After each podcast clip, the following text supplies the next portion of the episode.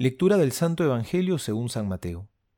Jesús convocó a sus doce discípulos y les dio el poder de expulsar a los espíritus impuros y de curar cualquier enfermedad o dolencia. Los nombres de los doce apóstoles son, en primer lugar, Simón, de sobrenombre Pedro, y su hermano Andrés, luego Santiago, hijo de Zebedeo, y su hermano Juan, Felipe y Bartolomé, Tomás y Mateo, el publicano, Santiago, hijo de Alfeo y Tadeo, Simón el cananeo y Judas Iscariote, el mismo que lo entregó. A estos doce, Jesús los envió con las siguientes instrucciones.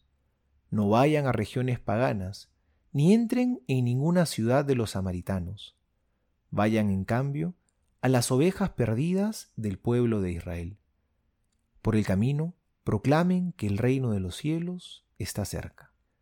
Palabra del Señor, gloria a ti, Señor Jesús.